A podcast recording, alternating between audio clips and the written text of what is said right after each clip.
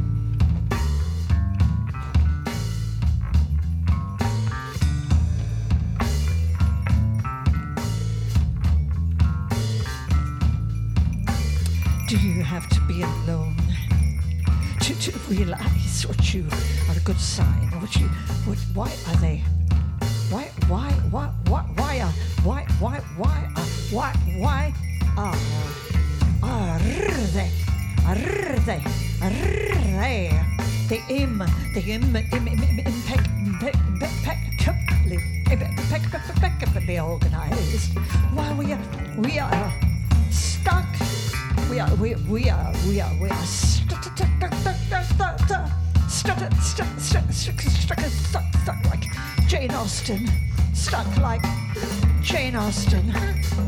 It makes us feel humble.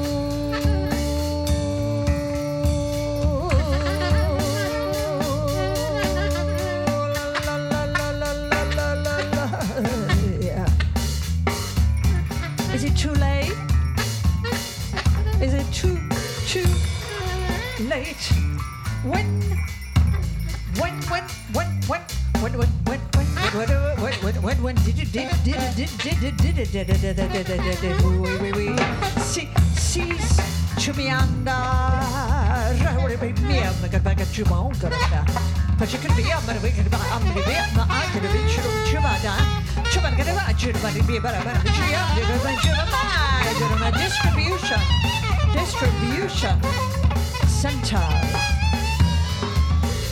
databank databanks distribution center centers uh, uh, ironically ironically within fraction of a people fraction of a people and a size like man ma ma ma ma ma man ma ma ma ma ma ma man turn, turn, turn, turn, turn, na na na na na na. But well, want to move? Will you want to move? Will I want to move in a without constellation? Will you want to move? Will, will, will, will, will you? Will you? Will, will, will, will, will you want to move?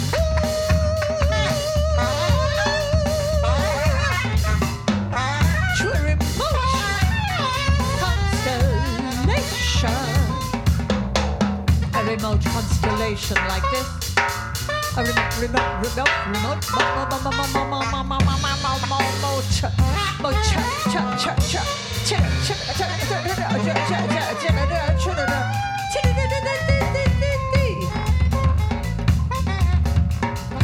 were they first to escape? I could agree, but go right about ya. Go right about, go right to the right to the rock in the box, yeah.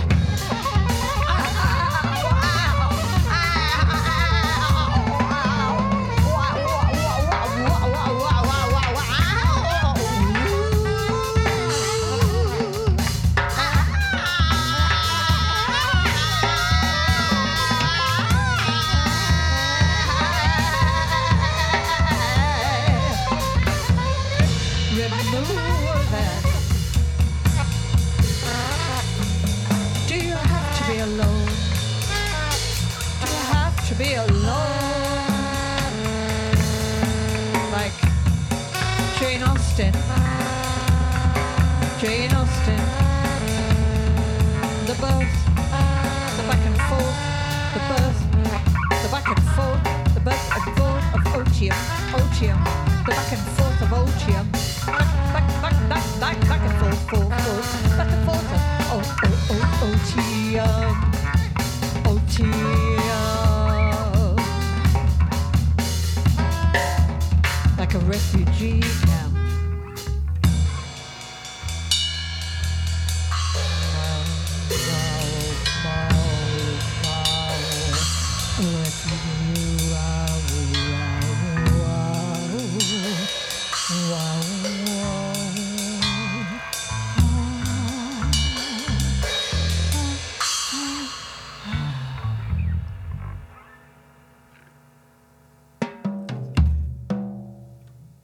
Benvenuti a una nuova puntata della Radio Wabab, puntata numero trecentotrentanove, un saluto da Borges.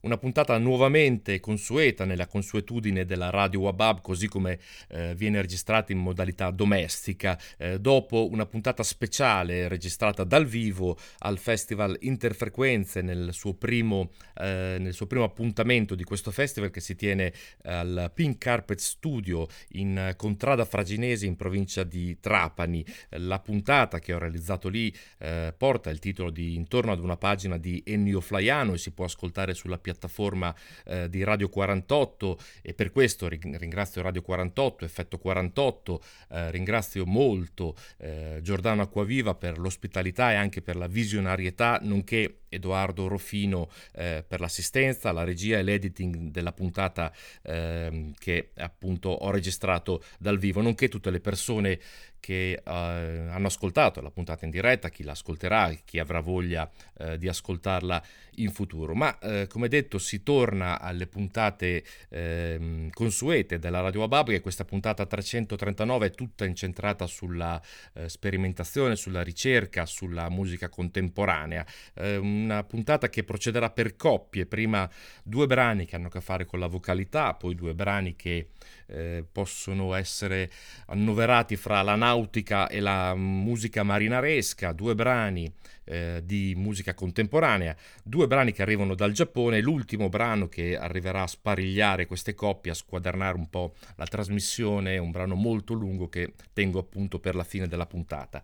Ma procediamo con ordine. Il primo brano che ho trasmesso, che ha aperto questa puntata trecentotrentanove, arriva da un quartetto, eh, i Time Truth, eh, Viv Corringham alla voce, Marcus Cummings al sassofono, all'ocarina, alle campane, Dave Mendel al basso e Stephen Moses alla batteria e alle percussioni. Il disco si chiama Stuck Like Jane Austen e esce per Otoroku, che è l'etichetta eh, di mh, riferimento del Caffè Otto di Londra. È un disco completamente Eh, improvvisato, registrato in una sola take, quattordici brani registrati eh, in maniera completamente improvvisata, anche se la forma può sembrare consueta, come per esempio in questo primo brano eh, che appunto porta il titolo del disco, Stuck Like Jane Austen, eh, che aveva una classica struttura blues, ma poi arriva all'improvvisazione di Viv Corringham, una vera e propria istituzione per quanto riguarda eh, la musica di ricerca eh, nel in Gran Bretagna.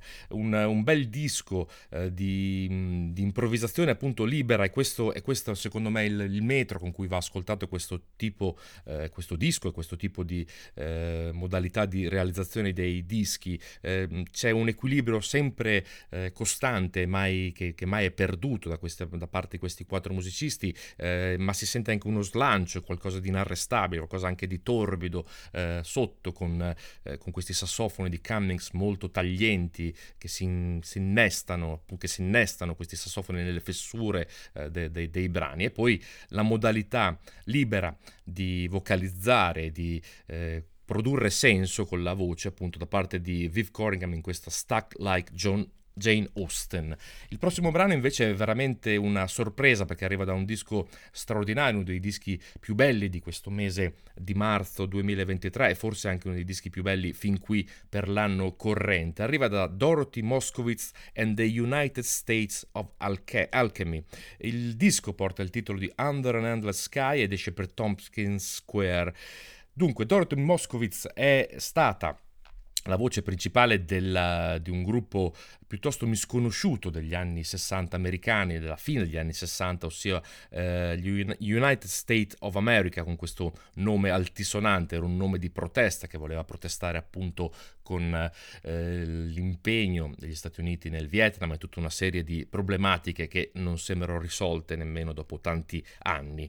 Dorothy Moskowitz è stata contattata da due musicisti italiani, o meglio dal musicista Francesco Paolo Paladino e dal compositore e scrittore eh, Luca Chino Ferrari, che l'hanno sottoposto durante il periodo del lockdown alcune delle proprie musiche e da parte di Luca Chino Ferrari alcune, alcuni testi eh, prima scritti in italiano e poi tradotti eh, per realizzare un disco che eh, Dorothy Moskowitz ha deciso di di accettare, ad accettare questa proposta, ed è nato questo disco davvero straniante eh, di musica contemporanea ma con questa vocalità che ha delle radici ben profonde. eh, Dorothy Moskowitz è nata nel millenovecentoquaranta e va fatto un plauso a questa dinamicità, a questa voglia ancora di mettersi in gioco, eh, nonostante appunto l'età avanzata della cantante e cantautrice americana. Un disco fatto interamente senza chitarre, senza bassi, senza batterie, eh, senza diavolerie tecnologiche, ma ci sono soltanto eh, dei suoni eh, virtuali, a volte fatti con le tastiere, eh, in cui si, si possono innestare e si innestano in effetti dei suoni acustici, violini, viole, dei fiati, tutto molto sospeso, tutto molto, eh, molto eh, sognante, e la voce straordinaria eh, di Dorothy Moskowitz a narrare eh, queste litanie eh, straordinarie e molto incantatorie per quanto riguarda i miei ascolti. Da questo disco, Under an Endless Sky, eh, un brano che porta il titolo The Disappearance of Fireflies.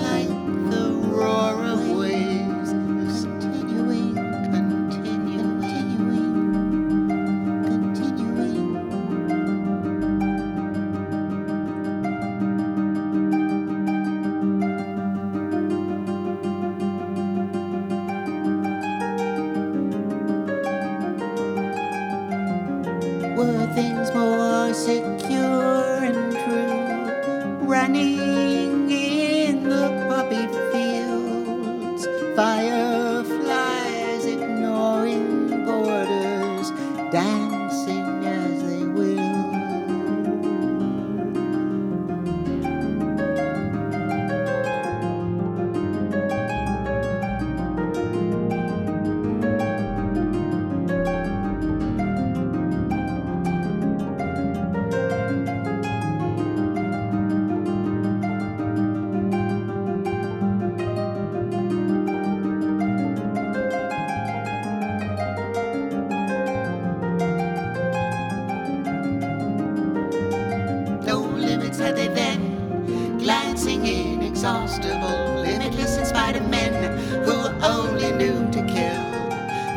limits had they been, glancing inexhaustible, limitless in spite of men who only knew to kill.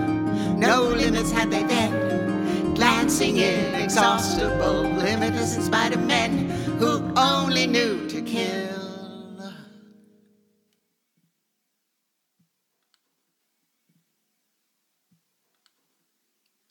I am left now with a memory,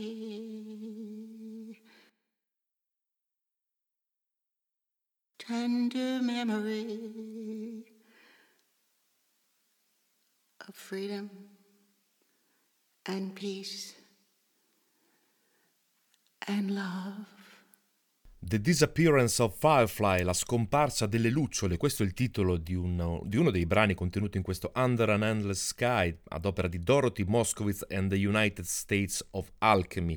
Come sempre, ma come eh, il consiglio è sempre eh, sotto traccia di ascoltare tutto il disco, questo molto in particolare perché è un disco ehm, straordinario, così come eh, mi è tornata la voglia di ascoltare quel, quell'unico disco degli United States of America che risale al millenovecentosessantasette. Eh, anche un'altra nota a piedi pagina eh, che ci tengo a, a raccontare qui è che eh, Luca Chino Ferrari, eh, non avevo immediatamente capito che quel Luca Chino Ferrari è lo stesso Luca Ferrari, c'è cioè questa aggiunta di questo, eh, di questo cognome o di questo nome, è colui che ha scritto delle biografie nonché i testi di questo disco, eh, le biografie di Nick Drake, Third Ear Band, Captain Beefheart, Tim Buckley e Sid Barrett, giusto per dire che siamo un po' a casa.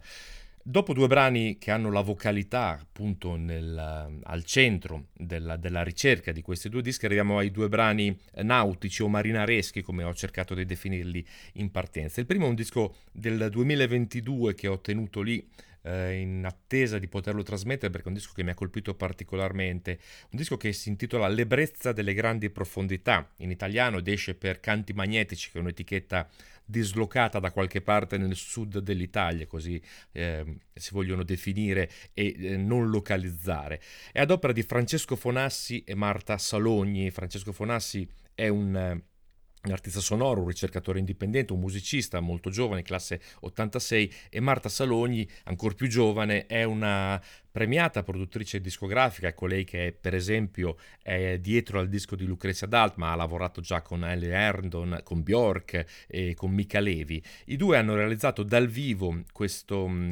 presso il festival eh, a Spettro in provincia di Brescia durante un, un festival una, real, una visualizzazione sonora eh, di, del mondo di Jacques Cousteau, appunto l'ebbrezza delle grandi profondità, utilizzando eh, materiale elettronico di ricerca e mh, alcuni campionamenti e field recording naturalmente. Il, il disco scorre eh, tutto eh, preso come se fossimo dentro uno scafandro dove, dove calati da, davvero nelle grandi profondità. C'è un brano narrato con una pagina di, di Cousteau, ma io ho scelto eh, un, un brano che porta il titolo di Scafo, tutto, eh, tutto chiuso appunto eh, dentro dentro una specie di ottusità eh, liquida e marinaresca. Quindi da questo L'ebbrezza delle grandi profondità, un brano di Francesco Fonassi e Marta Salogni, questo è Scafo.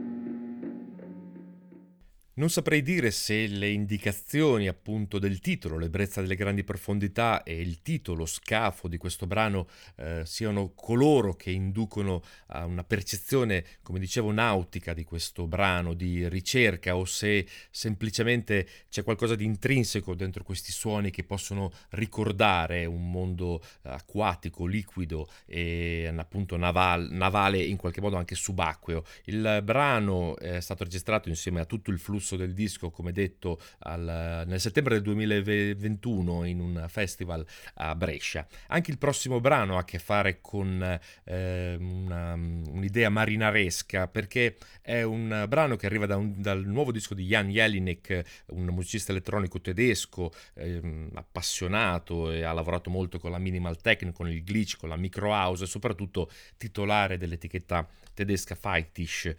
Eh, il suo nuovo lavoro si chiama Seascape Polyptych e è un disco che è stato realizzato in collaborazione con un, um, con un artista uh, media artist canadese, Clive Holden. Il, uh, il processo utilizzato dai due è quello di uh, carpire Alcuni, alcune andature vocali di Gregory Peck, che nel film, nel celebre film di John Huston, appunto il Moby Dick, Gregory Peck lì interpretava il celeberrimo capitano Ahab. Um, un, attraverso un software il, l'artista Clive Holden ha preso alcune modalità di eh, fonazione eh, di, di Gregory Peck nel film e le ha fatte passare attraverso un software per dare una dimensione appunto eh, sonora a questa questa manipolazione, ehm, forse più difficile da spiegare che da, eh, che da ascoltare. Comunque eh, il volume dinamico, il tono del discorso del, del capitano Ahab, ossia Gregory Peck, controllano un, un sistema di, di sintetizzatori eh, che appunto trasforma la voce di Ahab in passaggi sonori, direi quasi astratti. Solo qua e là è percepibile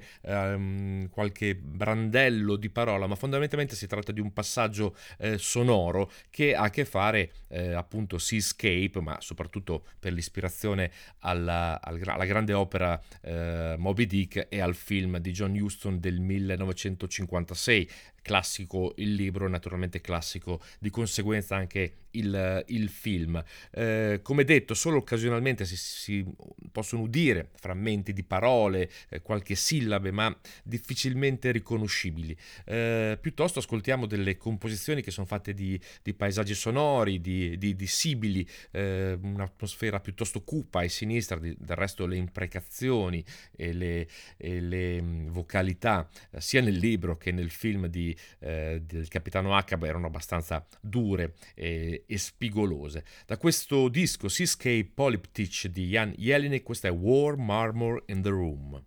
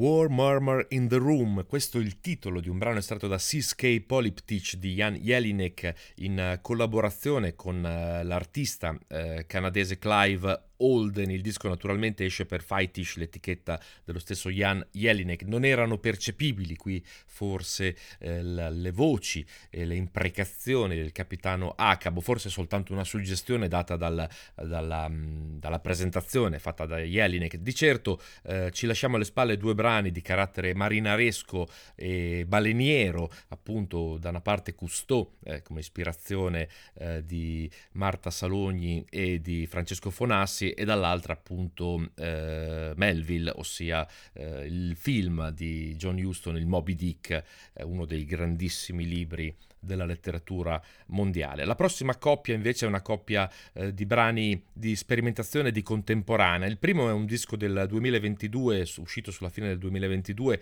che avevo tenuto lì, anche questo per una trasmissione appena possibile, ed eccola qui la trasmissione. Thomas Stone, An Act of Surrender, Block Some Tapes, l'etichetta, un...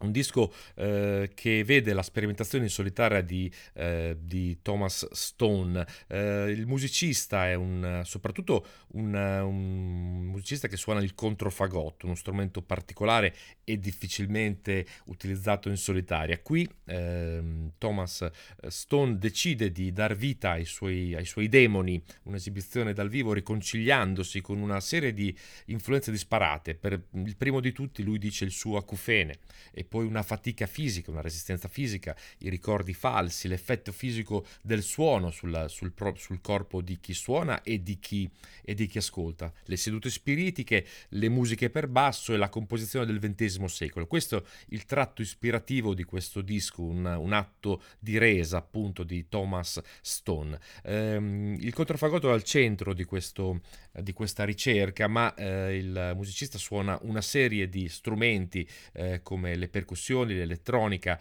Ci sono dei passaggi sonori che possono ricordare la post-classica, la post-techno anche, eh, toni lunghi, dissonanze, ritmi ciclici, eh, percussioni e soprattutto l'utilizzo di un'elettronica e di un software applicata al controfagotto per dargli la possibilità di fare i lenti glissandi eh, sia discendenti che ascendenti, che tecnicamente il controfagotto non concede eh, a livello tecnico se suonato in maniera eh, normale, ossia senza Um, meraviglie meraviglie tecniche che possono ampliarne le possibilità. Eh, il brano si muove per atti, eh, parti di questo, di questo atto di, di resa. Eh, vi faccio ascoltare la prima parte eh, dove mette in campo Thomas Stone un po' tutte queste eh, questo armamentario che ho appena descritto di, di strumentazioni per dar vita a una lunga suite, che questa appunto eh, non è che la prima parte. An Act of Surrender, Thomas Stone.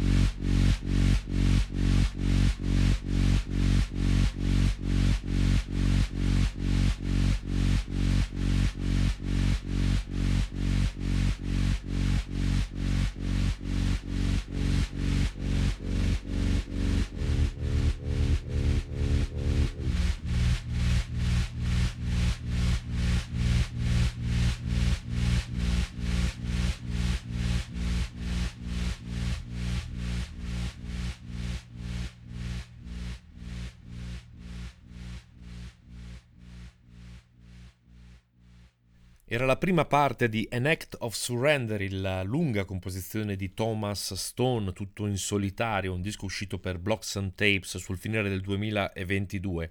E siccome la puntata procede per coppie, qui eravamo decisamente in un ambito di composizione contemporanea e sperimentare, anche il prossimo disco non si distanzia troppo ed è il nuovo disco di Andrea Belfi, musicista milanese, batterista, percussionista, ma anche musicista elettronico e compositore. I suoi dischi sono davvero eh, sempre molto interessanti. Anche questo nuovo episodio ha eh, dato una svolta, per quanto mi riguarda, molto interessante alla sua carriera. Si è eh, pensato e ha deciso di essere compositore per realizzare questo Eternally Frozen, che esce per Maple Death e l'etichetta Bow.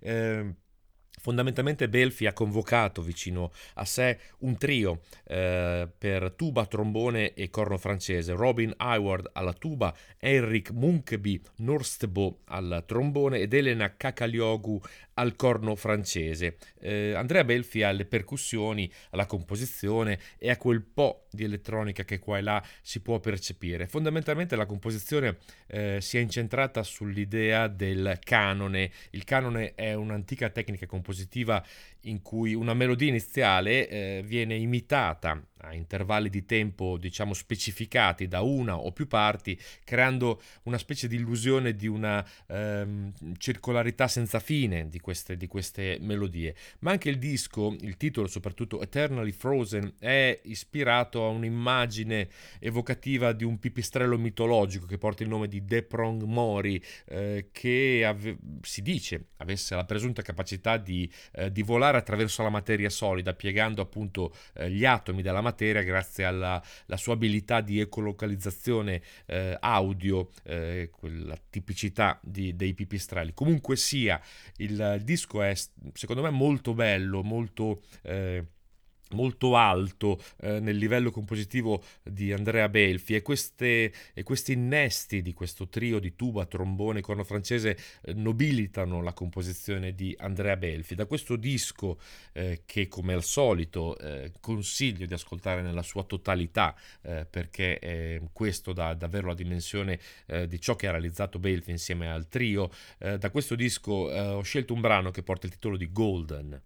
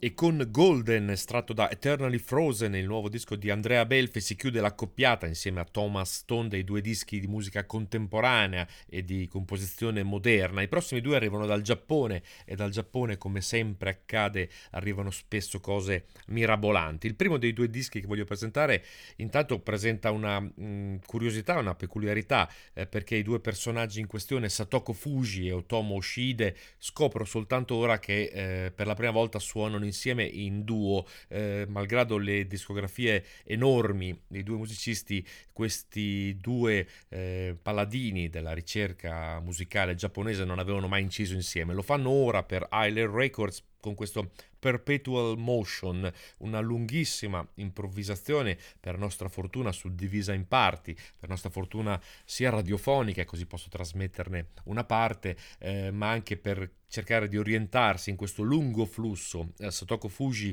al pianoforte e Otomo Yoshihide alla chitarra elettrica.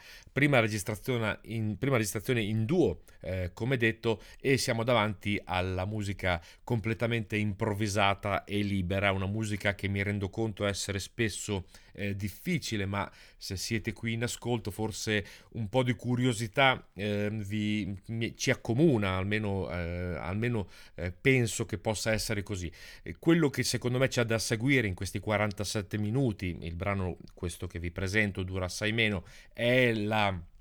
l'interplay, il dialogo continuo fra questi, fra questi due musicisti, la misura, nel senso della misura continua, il continuo ascolto reciproco e lo sviluppo eh, appunto improvvisato eh, dei due. Un minimo cambiamento di ritmo genera un, uno spostamento dell'altro musicista, il partner si muove di conseguenza, esplora. Eh, la musica improvvisata è molto più difficile da spiegare che secondo me da ascoltare, proprio per questo qui mi fermo e vi faccio ascoltare la terza parte di questo moto perpetuo ad opera di Satoko Fuji e Otomo Yoshihide.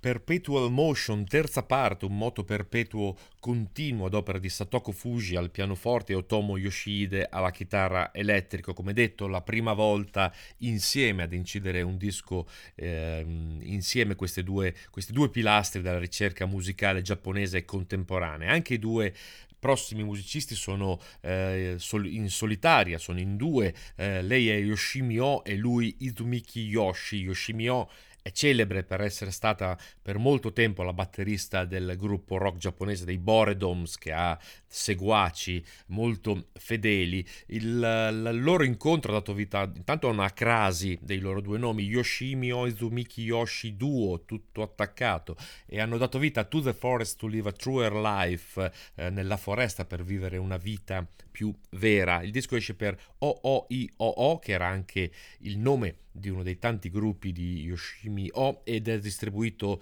in occidente, diciamo, dalla Thrill Jockey Records. I due si sono trovati in questo studio eh, immerso nella foresta, di qui il titolo eh, del, del, dell'album, appunto, eh, Nella foresta per vivere una vita più vera. Il processo che ha dato vita a questo disco è inizialmente la cattura della voce, dei vocalizzi di Yoshimi O, ehm, che, catturato da Izumiki Yoshi attraverso un sintetizzatore, permette di modularlo dando, dando una varietà di cascate, di suoni, di colori che vengono in qualche maniera ri, rimandati alla vocalità eh, di Yoshimi O, eh, trasformando appunto eh, le, le capacità del proprio microfono. È un processo piuttosto strano, forse eh, difficile anche da spiegare, eh, appunto queste, questa combinazione di suoni mixati live da parte di Izumiki Yoshi entrano nel microfono di Yoshimi e lo trasformano sotto un tappeto di modulazioni, di sintetizzatori e di sperimentazione più che notevole da parte dei due giapponesi. Ma come detto, dal Giappone arrivano spesso cose mirabilanti. È il caso di questo To the Forest to Live a Truer Life, che porta titoli stranissimi. Il titolo del brano che voglio fargli ascoltare è I O I sette.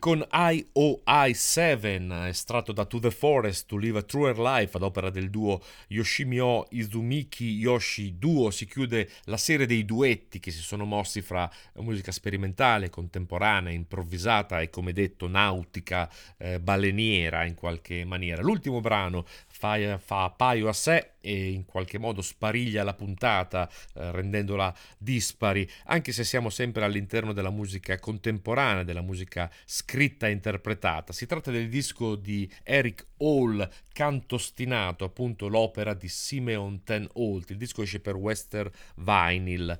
Stiamo parlando di un compositore olandese che è deceduto nel duemiladodici, ma che in gioventù aveva aderito alla musica eh, dode- dodecafonica per poi lentamente Eh, ritornare alla tonalità, alla triade, agli schemi ritmici eh, normali, pensando la sua musica come un oggetto musicale indipendente, anche libero dalle strutture complesse spesso eh, delle pagine della musica contemporanea. Questo mh, canto ostinato è, è composto infatti da centosei sezioni eh, che sono per lo più dei pattern, dei pattern melodici ma anche ritmici, e nel quale, nei quali appunto in questa in quest'opera il Ten Holt dà completa libertà di ripetere ciascuno di questi pattern a volontà e tutte le volte che si desidera. Eh, ci sono delle altre libertà concesse da questo, eh, da questo compositore, che sono quelle di muoversi eh, a piacimento fra la dinamica, l'articolazione e addirittura anche la strumentazione, quindi un, una modalità piuttosto libera di, di rendere eh, libera appunto la propria composizione. Eric Hall si è fatto notare come musicista, musicista americano, eh, per la interpretazione in solitaria di eh, Music for eighteen Musician di Steve Reich, un'opera monumentale non solo del minimalismo ma della musica contemporanea tutta, e dopo aver ottenuto molti premi per questa realizzazione ha deciso di intraprendere la realizzazione di questo canto ostinato. Per farlo ha realizzato tutto nel, nella sua casa nel Michigan nell'ottobre del duemilaventuno, usando tre strumenti: un, un vecchio Steinway, un pianoforte modello eh, O, un, un piano elettrico Rhodes e un, una, un Hammond, un organo, il modello M centouno. Nel fare questo ha realizzato eh, ha suonato prima appunto eh, il pianoforte, eh, poi con le registrazioni del pianoforte si è spostato in un'altra stanza eh, dove appunto aveva il piano elettrico Rhodes, quindi con le orecchie la realizzazione della, della prima parte ha sovrainciso in qualche maniera, creando una specie di interplay Con, con se stesso, e in, ultimo, in ultima istanza appunto usando, utilizzando l'organo Hammond. Eh, malgrado il brano sia molto ripetitivo, non ha utilizzato nessun tipo di di ehm, sequencer eh, elettronico. È tutto suonato in presa diretta, sebbene siano tre registrazioni sovrapposte, e conoscendo e ascoltandolo, ora si ascolterà la, il, l'andatura del brano, avrebbe potuto farlo, ma ha preferito Eric Hall lasciare tutto così, con qualche imperfezione, con qualche sincronia che dà una natura molto umana a questa realizzazione. Il disco è diviso per sezioni, come detto, le sezioni sono parecchie, sono, arrivano al numero di centosei. Il primo brano, che è anche quello più lungo, comprende le sezioni che vanno dall'uno al sedici, e siamo davvero nel campo del minimalismo, anche se poi c'è qualcosa che ha a che fare con l'impressionismo. Una musica eh, molto coinvolgente, molto eh, attonita, molto ferma, eh, molto ripetitiva, perché questi pattern continuano a ripetersi in maniera piuttosto ossessiva, ma anche molto liberatoria, anche molto melodica. Un disco che ci tenevo particolarmente a farvi ascoltare, con queste sezioni che vanno dall'uno al sedici eh, del canto ostinato di Simeon Ten Holt, un disco che esce per Western Vinyl e realizzato da Eric Hall. Si chiude la puntata trecentotrentanove della Radio Wabab. Un saluto da Borges.